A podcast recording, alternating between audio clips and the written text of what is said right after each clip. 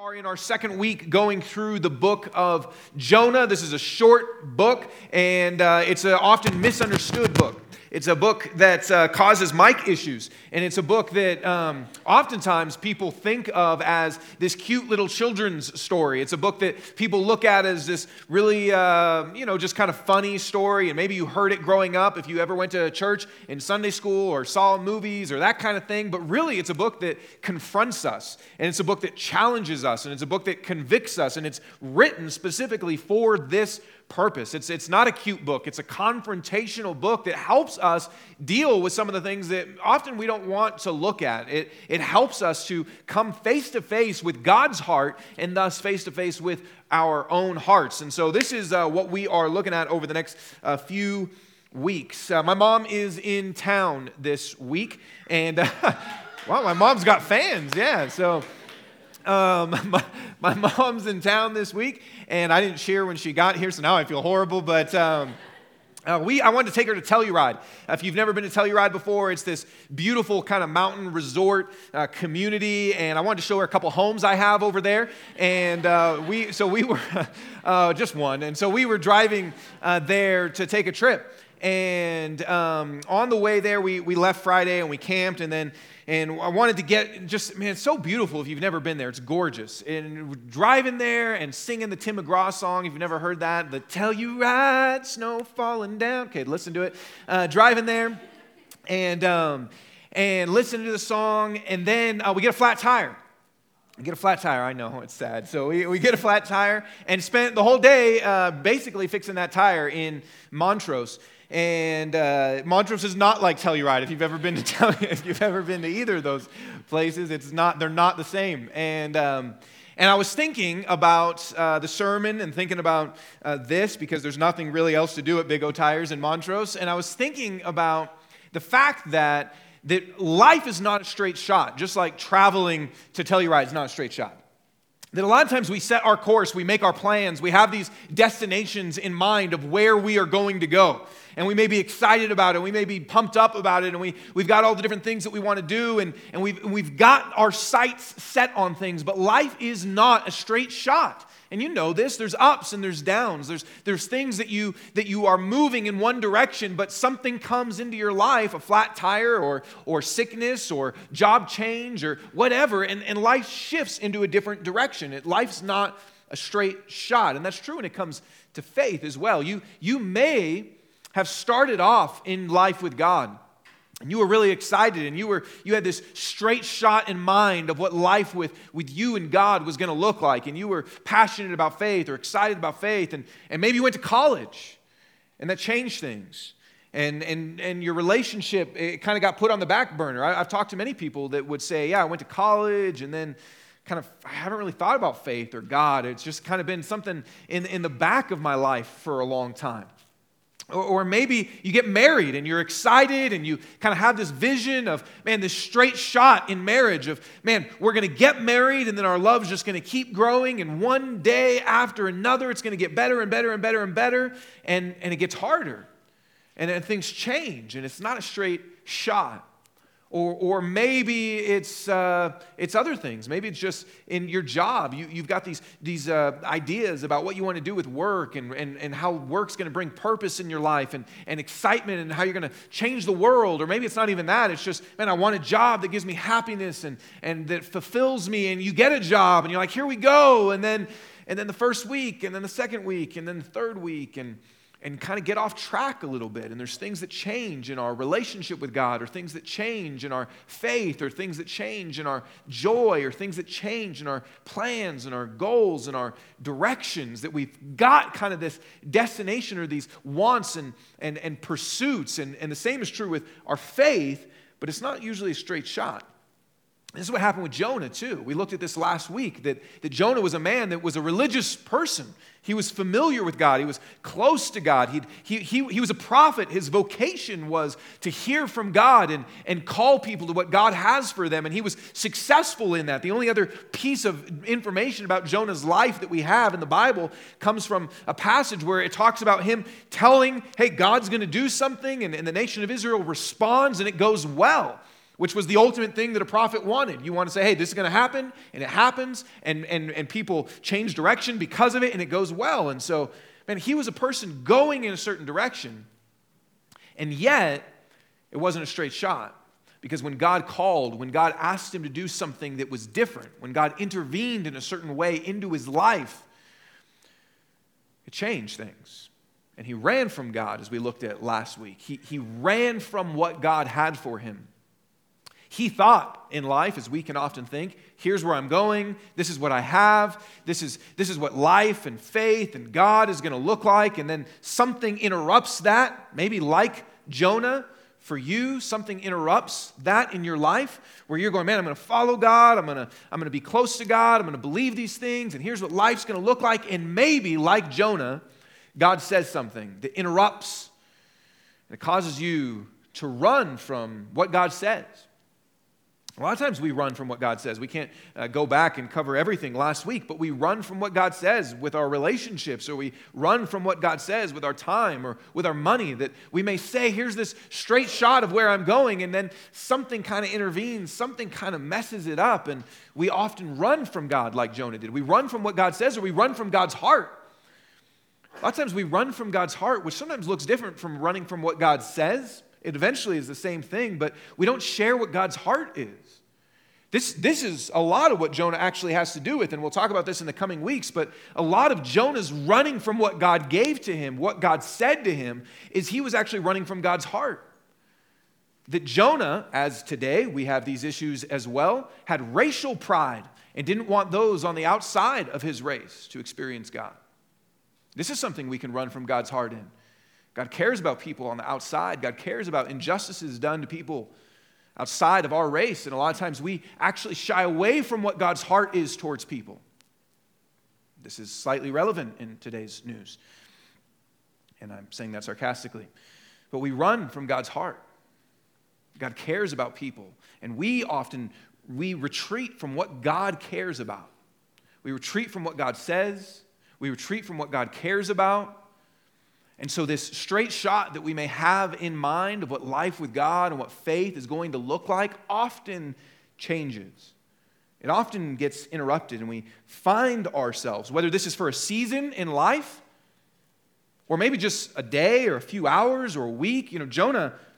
Jonah, the, the events of Jonah's life, I mean, it, it, wasn't, it wasn't like this long, you know, drawn out months and months and months that Jonah was um, running away from God. It was very compacted, but sometimes the case is that we have been distant from God for years. Maybe this is actually for you really scary because this is the first time back to church in a long time and you've been running from God. You've been distant from God. And this is a step actually in the right direction, which I applaud you for, but it can be really hard because there may have been years built up of life away from God.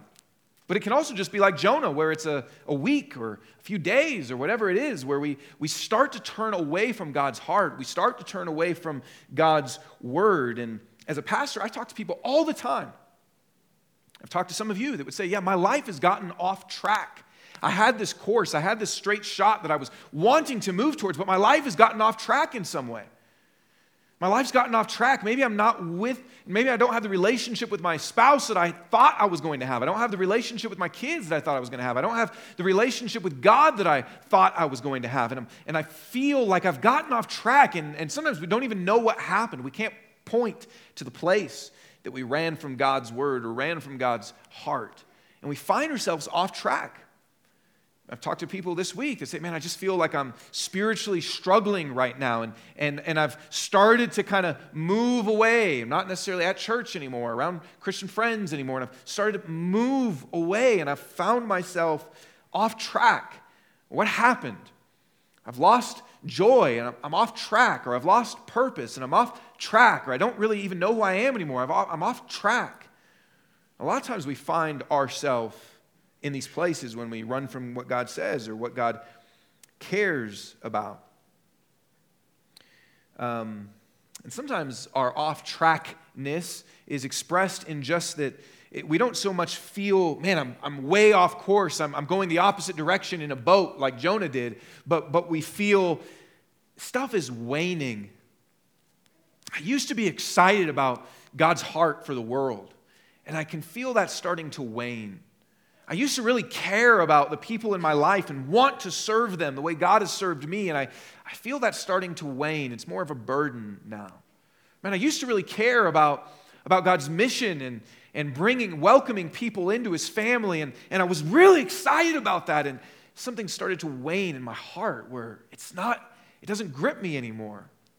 I used to really care about, sorry guys, don't know what's going on. I used to really care about about growing in my relationship with God and, and getting to know Him more and who He is. And, and that's just waning. You can tell, you can see that it's kind of softening and deadening maybe the passion that you had or the excitement that you had because stuff is hard and, and your goals start to change and life starts to change and you get distracted. And we want to be on track.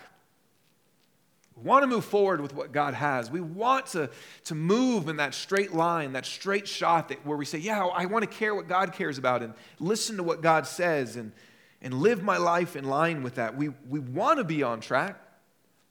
We don't want the lows in life and the sins in life and the failures in life. We don't want that to define us if you have gotten off track and when you get off track, again, whether that's for a season of life or just for a, a week or a day or a few hours.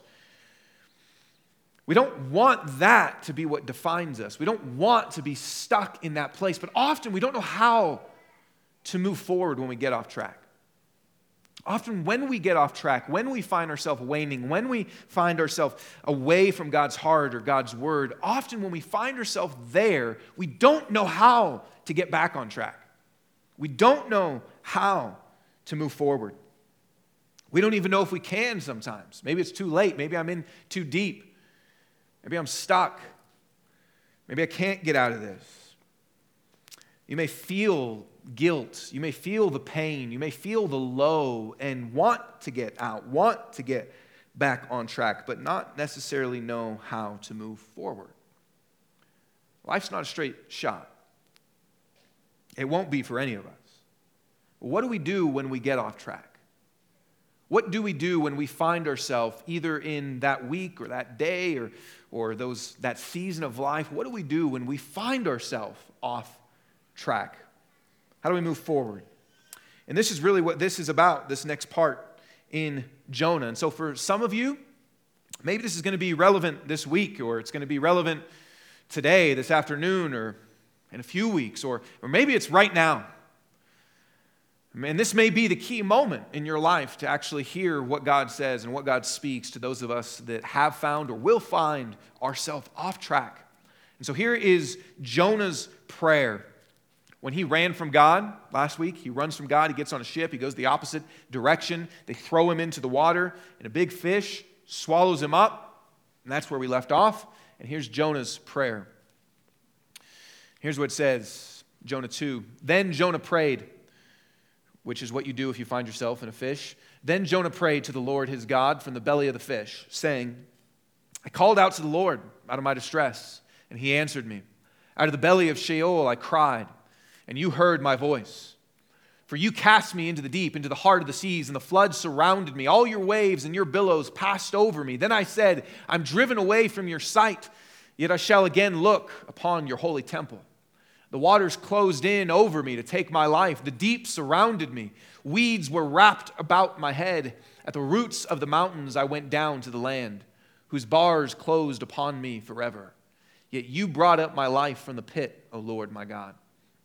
When my life was fainting away, I remembered the Lord, and my prayer came to you into your holy temple. Those who pay regard to vain idols forsake their hope of steadfast love. But I, with a voice of thanksgiving, will sacrifice to you. What I have vowed, I will pay. Salvation belongs to the Lord. And the Lord spoke to the fish, and it vomited Jonah out upon the dry land. So here's what we see in this passage that this helps us. If you're someone that has found yourself off track, if, you're found, if, you if you've found yourself waning in caring about what God cares about or what God says, if, if you've found yourself in a place where you are off course from where you wanted to be or thought you would be with God and, and the life that you set out, if you find yourself in that place, even if you find yourself during the day in that place, Jonah helps us because he had gotten as far off track as was possible.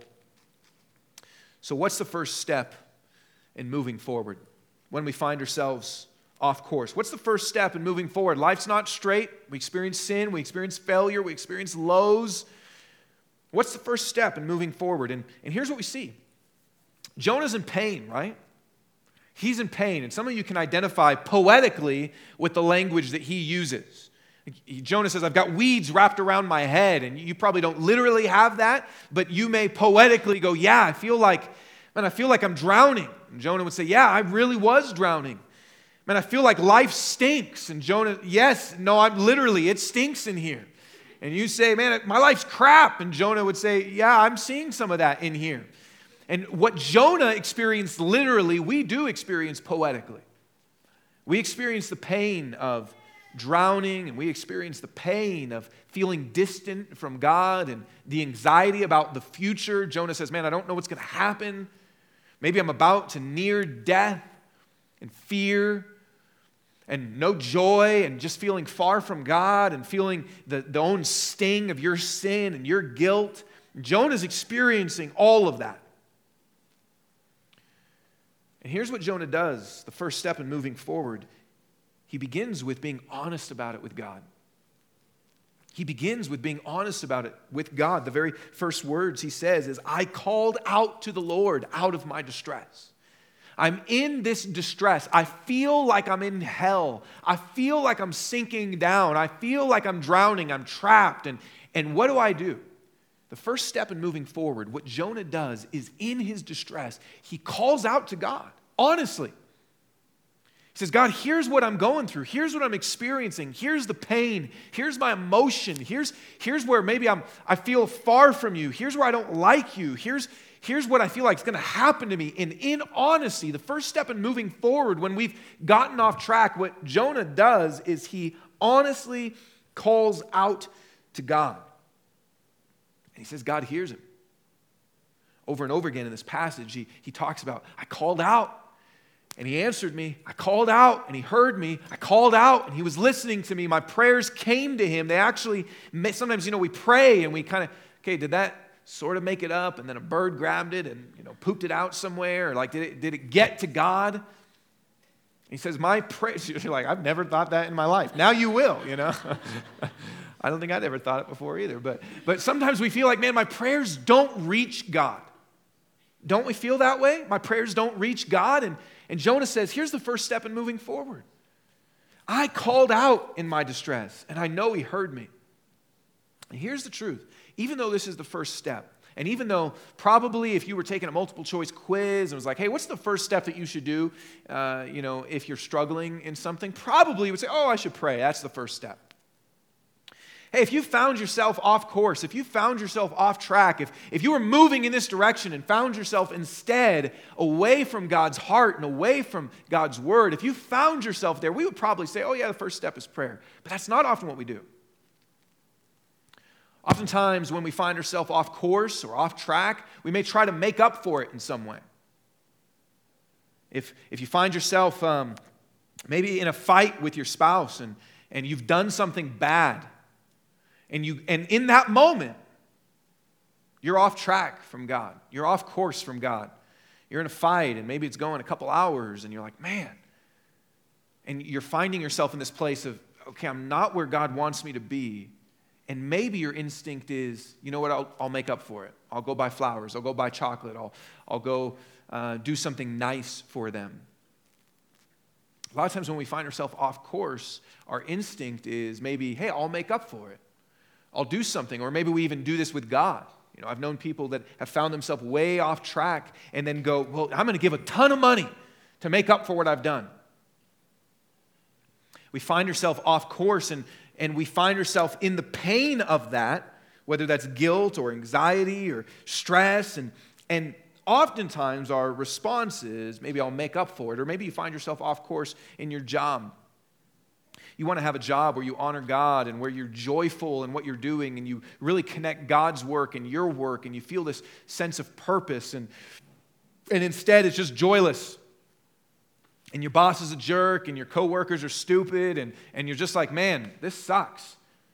and you're in distress. And maybe if you find yourself here now, what did you do? You went on LinkedIn, started going on Monster and looking for jobs. You started, and oftentimes it's planning and thinking, but in the middle of distress, a lot of times we don't call out to God, even though that's the first step in moving forward.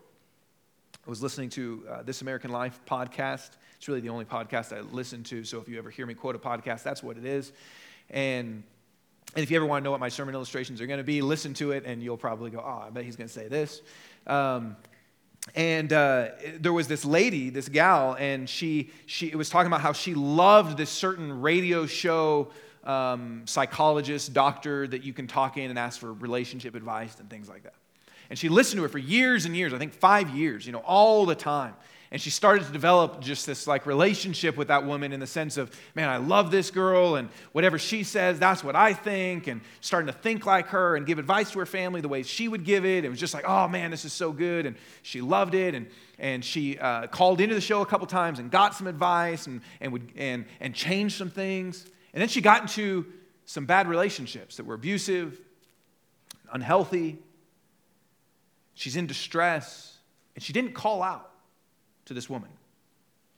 She didn't call into the show, she didn't even listen to the show for five years because she knew in the middle of her distress, she thought, I'll call out after I get it fixed after I make the right plans, after I clean this up, after I make up for what I've done, because she knew this woman wouldn't approve, after I make up for it, after I clean it up, after I can fix it, then maybe I'll call out again. And that's what happened. And they even compared in this show that to the person, that to the person that says, Man, I know that I'm kind of wandering away from God, but I don't want to call out to him. I don't want to go to church. I don't want to, because I know what he's going to say. I know what he's going to do, and I actually don't even want to hear. And sometimes in the middle of our distress, even though it's painful, even though it's hurtful, even though we would say, here's the first thing you should do call out to God, even though we would say that, we'd get the right answer on the test, we don't. We make plans. We might try to make up for it. We may feel, oh, I'll fix it first and then I might talk to God about it. And what we see in Jonah is the very first thing that we have to do if we want to move forward. The very first thing we have to do is to honestly call out to God. To say, I'm in distress and I need you. I'm in pain and I, even if that pain is self inflicted, as it was with Jonah, even if we brought it on ourselves, as it was with Jonah, to say, I need you, knowing that He hears us. That's the first thing. That's the first step in moving forward is to pray. And what does this prayer look like? What does the prayer that moves us forward look like? The first thing we have to do if we want to get back on course is to pray. But what does that prayer look like? What does the prayer that actually begins to get us back on course look like? And, and really, what Jonah sums up for us is it's prayer of remembering. It's prayer that remembers who God is.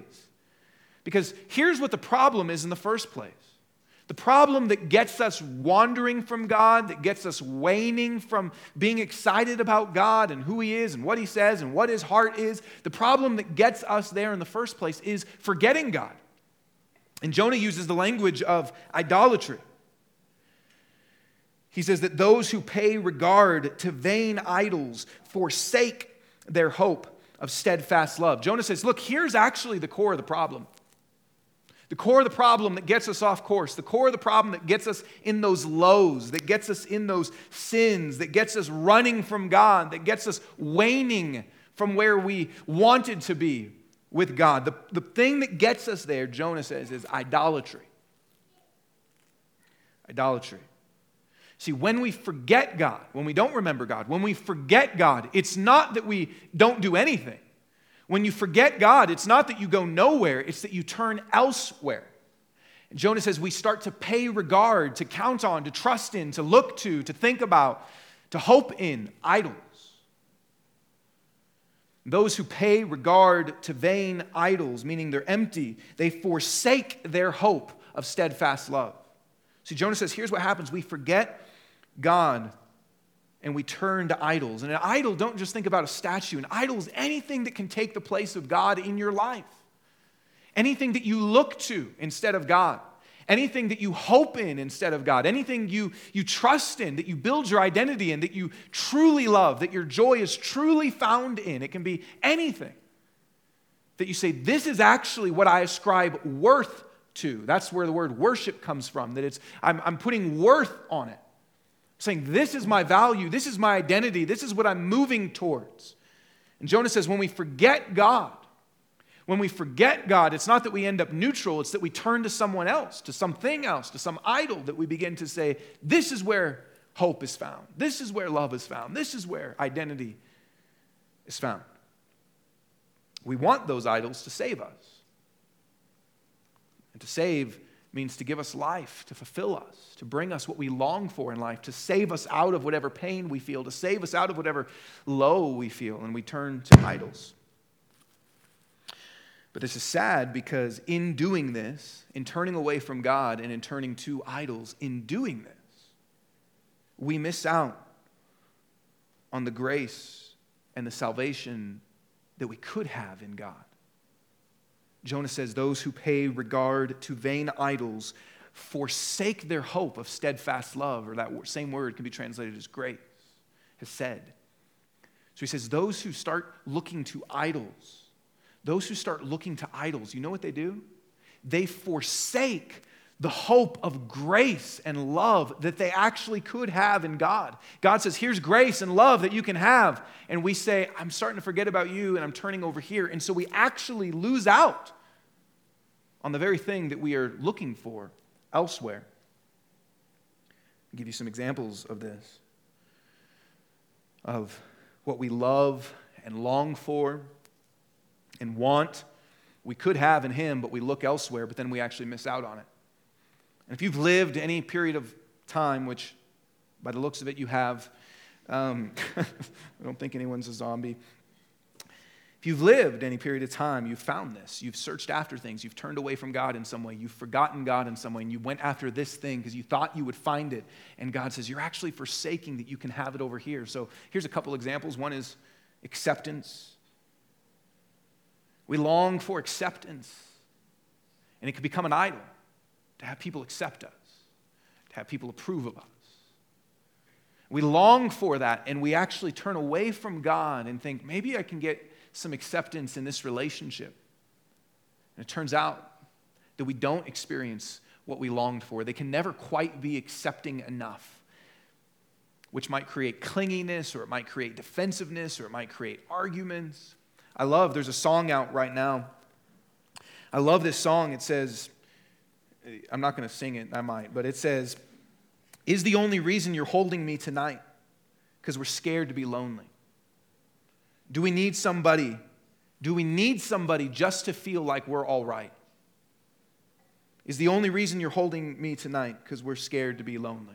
And then it goes like, dun, dun, dun, you've heard it. It's like a techno song. I was singing that the other day to somebody, as you do, and um, they, when I was, or as I do, and I was singing the like techno part, they're like, dun, dun, dun, dun, and they started cry, like that, exactly. like, this sounds like a really scary song, you know? But I love it because they say, look, they get into this relationship and they say, hey, is the only reason, and we can start to feel like this, is the only reason you're holding me? Because we're actually just scared to be lonely. I just need somebody else to feel like I'm all right. Powerful. We turn away from God, we look to acceptance, and it doesn't actually fulfill. We could have acceptance in God freely, not having to work for it. We forsake our hope of steadfast love when we turn to idols, but we could have it freely in God. He gives us all the acceptance that we could ever want, all the acceptance that we could ever long for.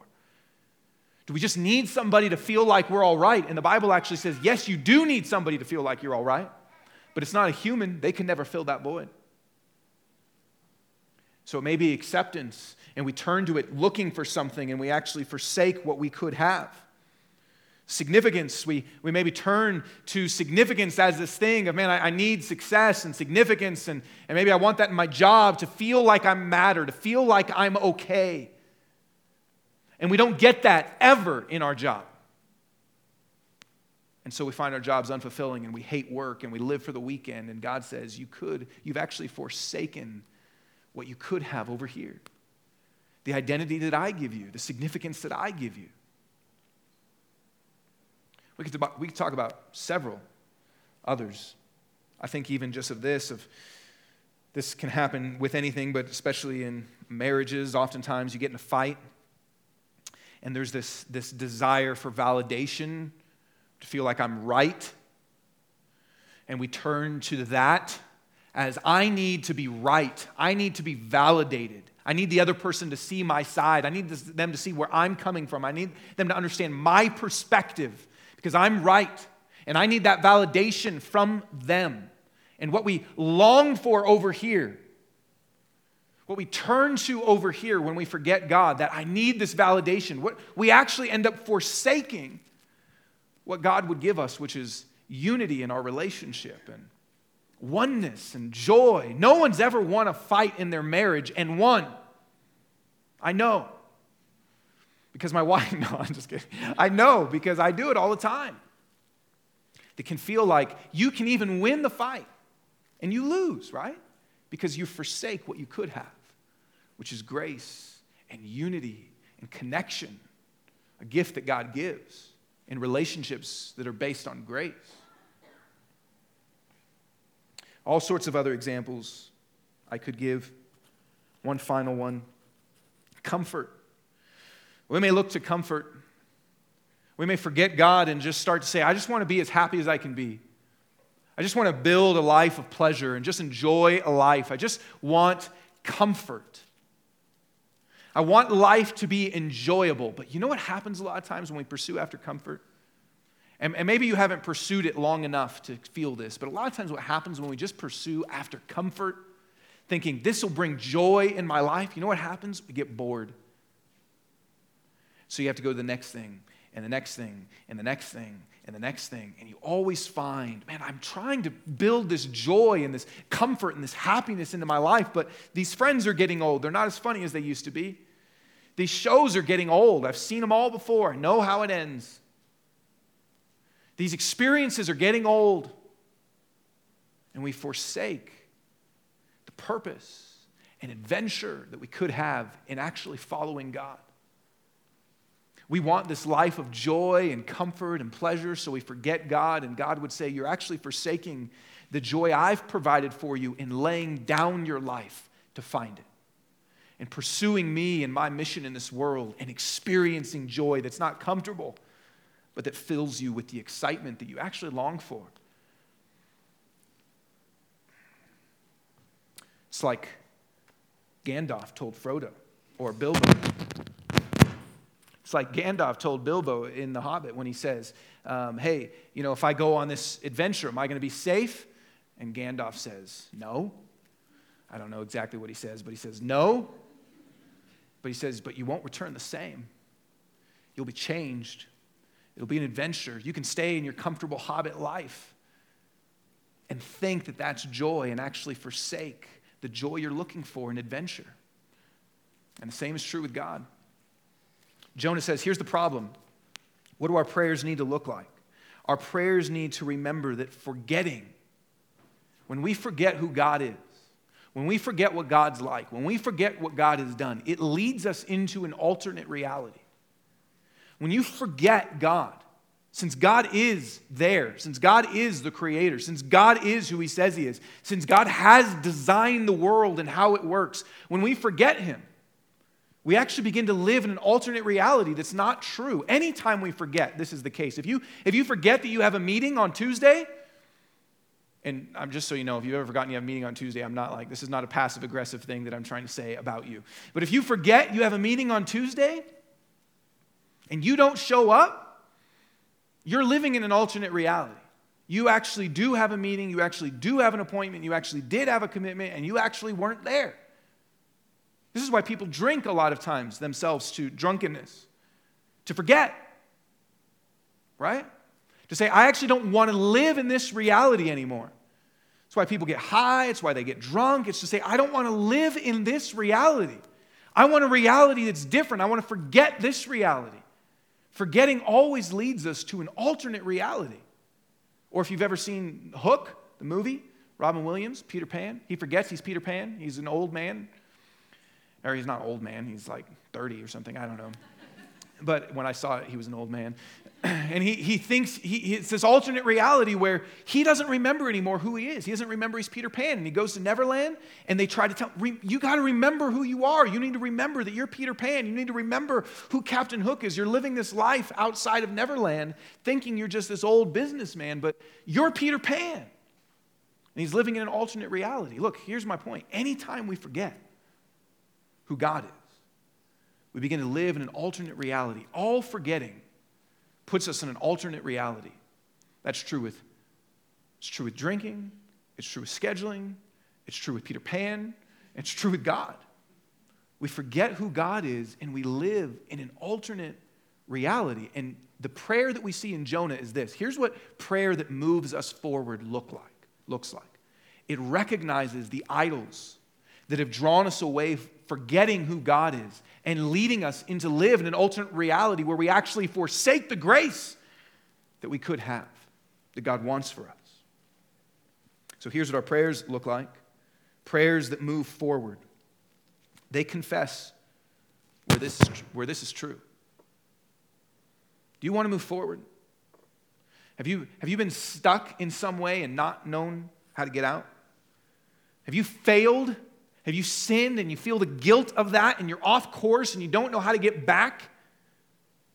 Are, are you waning in passion you once had and excitement you once had for God and for His world and for what He would call us to? Are you waning? Are you off track? Are you off course? The prayers that move us forward begin with confessing where we've forgotten, confessing where it's true that we are living an alternate reality and have forgotten who God is. And then it begins to remember.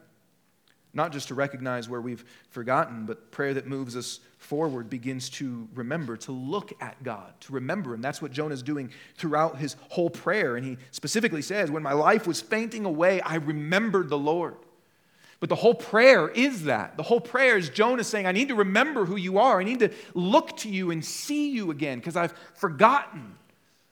My eyes were going after idols and I was seeking something there and then forsaking the grace I have in you. He says, What I need to do is to remember you, to remember him as Savior specifically. All throughout the prayer, Jonah is talking about how God saved him, that he brought him up from the pit, that he answered him, that his prayers went into the temple. And then he ends the prayer saying, Salvation belongs to the Lord. He's saying, I need to remember again that you are the Savior. That you're the one that saves my life, not these things. That you're the one that brings salvation to me. That you're the one that brings fulfillment to me. That you're the one that cares about me and rescues me even when I've run for you. That you are the Savior. Jonah says, I got to remember this. I've got to look. I've got to identify where I've forgotten you, and then I need to remember who you are as the life giver, as the Savior. For us, See, Jonah got to experience that in the belly of the whale. For us, we can trust that God is the Savior also. We can trust that it's worth turning to Him instead of to idols. When Jesus came to the earth, people were wondering should we trust you? People were wondering should we look to you as Savior? People were wondering should, should we give you authority over our lives? People were wondering this about Jesus. And Jesus showed up and he said, I've got a sign for you. You, you want all sorts of signs from me. You want me to do all these crazy tricks and, you know, be like David Blaine, and I'm not going to do that. But what I'm going to do is I'm going to give you one key sign to tell you that I am the Savior, that you should trust me, that you should obey me, that you should give me authority over your life. And Jesus said, That's the sign of Jonah. And here's what he said He said, some of the scribes and Pharisees answered him, saying, Teacher, we wish to see a sign from you. But he answered them, An evil and adulterous generation seeks for a sign, but no sign will be given to it except the sign of the prophet Jonah. For just as Jonah was three days and three nights in the belly of the great fish, so will the Son of Man, talking about himself, be three days and three nights in the heart of the earth. That's it. Jesus says, here's, here's the sign You want to know if you can trust me as a Savior? You want to know if you can trust me with the authority of your life? You want to know if it's worth living in my reality versus this alternate reality? You, you want to know? He says, I got a sign for you. It's the sign of Jonah. Jonah was three days in the belly of the fish, and then he was raised. And Jesus says, That's what I'm going to do. That's the sign I will give you. Here's what that means as, as Jesus is establishing his authority, as he's establishing the fact that we can trust him as the one that brings life, that is the Savior. Here, here's what it means it means Jesus is like Jonah, but different from Jonah. Because Jonah was in the belly of the whale experiencing, experiencing something because of his sin. But Jesus says, Look, I'm going to go into the belly of the whale. I'm going to go metaphorically into the belly of the whale. I will go to the cross. I will die. I will take on all that Jonah, all, everything that Jonah prayed in here. I feel far from God. Jesus says, I, I will enter that on the cross. Jesus says, My God, why have you forsaken me? Jesus felt the distance from God, the separation from God. Jonah says, I've got weeds entangled around my head. I'm, I'm sinking low. I'm going into the pit of death. Jesus says, I actually am going to die. Not, not because of something I did that got me here, but I'm doing it for you. I will go into the belly of the whale for you. I will enter the pit of death for you. I will experience the distance of God that you should feel for you. You want to know a sign that I'm Savior? You want to know a sign that you can trust me? You can live in the reality that I establish? You want to know that, that I am who I say I am? Let me give you a sign. It's the sign of Jonah, Jesus says. Where, unlike Jonah, I enter in not because of what I did, but because of what you did for you to forgive you. And just as Jonah was spit out of death, I will be spit out of death for you. And this is what the Bible continually reminds us of over and over and over again. It says, You need to look at your Savior, you need to look at Him and see who he is and what he's done. You know what this does for us? If we look at Jesus as Savior, it helps us know we can get back on track. Because sometimes you fail, sometimes you sin, and you're filled with guilt. And this can be, again, a season, or it can be, man, you, you said some bad things to your spouse. And you're just kind of feeling that, like, oh, man, can we even fix this day? Or it can be a season. Man, I've done things. I've, I've wandered so far now. I've gotten myself in so deep now. I've told the lie and it's grown. I've, I've, I've stole this, and man, so many years have gone by now. I don't even know what I can do with it. I've, I've, I've started to establish this relationship with somebody I shouldn't be establishing it with, but we're so deep in now. Looking at Jesus as Savior helps us know we can get back on track. Because whatever failures we've gone through, whatever guilt we have, whatever sins we've done, Jesus says, Yeah, but look at me as Savior. I died for it, I paid for it. It doesn't have to define you. I just as Jonah went into the belly of the whale for his guilt, Jesus said, I go into the belly of the whale for your guilt, and it's gone now. It's because I died, your sin is dead. Because you have guilt that went on me for you. You don't have it anymore helps us know that He's a Savior, that we can get back on track. You don't have to pay for it, it doesn't have to linger. You can know He took it for me. Helps us know we can get back on track, and it, and it helps us want to get back on track. Jesus says, Here's the sign. The sign of Jonah is that the sins are dealt with in the belly of the whale, and that new life is given just as Jonah was vomited out and experienced new life, Jesus says, As I resurrected, I give you now life. It's not just that your guilt is gone, it's not just that the pain and the shame is taken away. It is that because He pays for it. But it's also that we get new life with Him, that we're restored to right relationship. As Jesus was raised from the dead, means we can now have life with Him. We're not just living guilt free, we're living with life with Him where we're restored, where we're back in relationship with Him now, where He says, You're mine and you're in my family and I've adopted you and you're justified and I look at you as mine now. You have new life. And when we see him like that, we want to then follow him away from the idols that we have left him for. Looking at him as Savior helps us know we can get back on track, and it helps us want to get back on track. And let me say this you, you may say, Look, I already know this. I already know Jesus is a Savior. I already know that He's gracious. I already know He forgives. I already know. So did Jonah. He was a prophet. Jonah knew that. Everything I'm saying, Jonah knew, and, and you may know too. But you know what had happened? He forgot. Jonah didn't say, I never knew this. He said, I need to remember this. I need to fight to remember this. I need to fight to remember this. To bring myself back to what is true. The first music video I ever remember seeing was a little kid. It was Michael Jackson. And it was um, Do You Remember the Time? It's an awesome song, and I'm not going to sing it because you've probably never heard it. But he, he, he goes and rehearses this lover that he's trying to win back. And he keeps saying, Don't you remember? Don't you remember the time we fell in love? Don't you remember the time that we did this? Don't you remember the time that, don't you? And he spins and he, you know, ooh, and does all that. And it woos her back. I don't know if he actually wins her back. But the point is, she already knew all that, but he keeps saying, Don't you remember that we did this? Don't you remember when we first fell in love? Don't you remember? And Jonah would say, I already know all this. And we would say, I already know Jesus is Savior. But the prayer of Jonah says this Yes, but you've got to fight to remember it. Don't you remember who he is? Don't you remember what he's done? Don't you remember that he saves us? Don't you remember that he went to the belly of hell for us? Don't you remember? That's what the prayer of Jonah says. We need to pray like.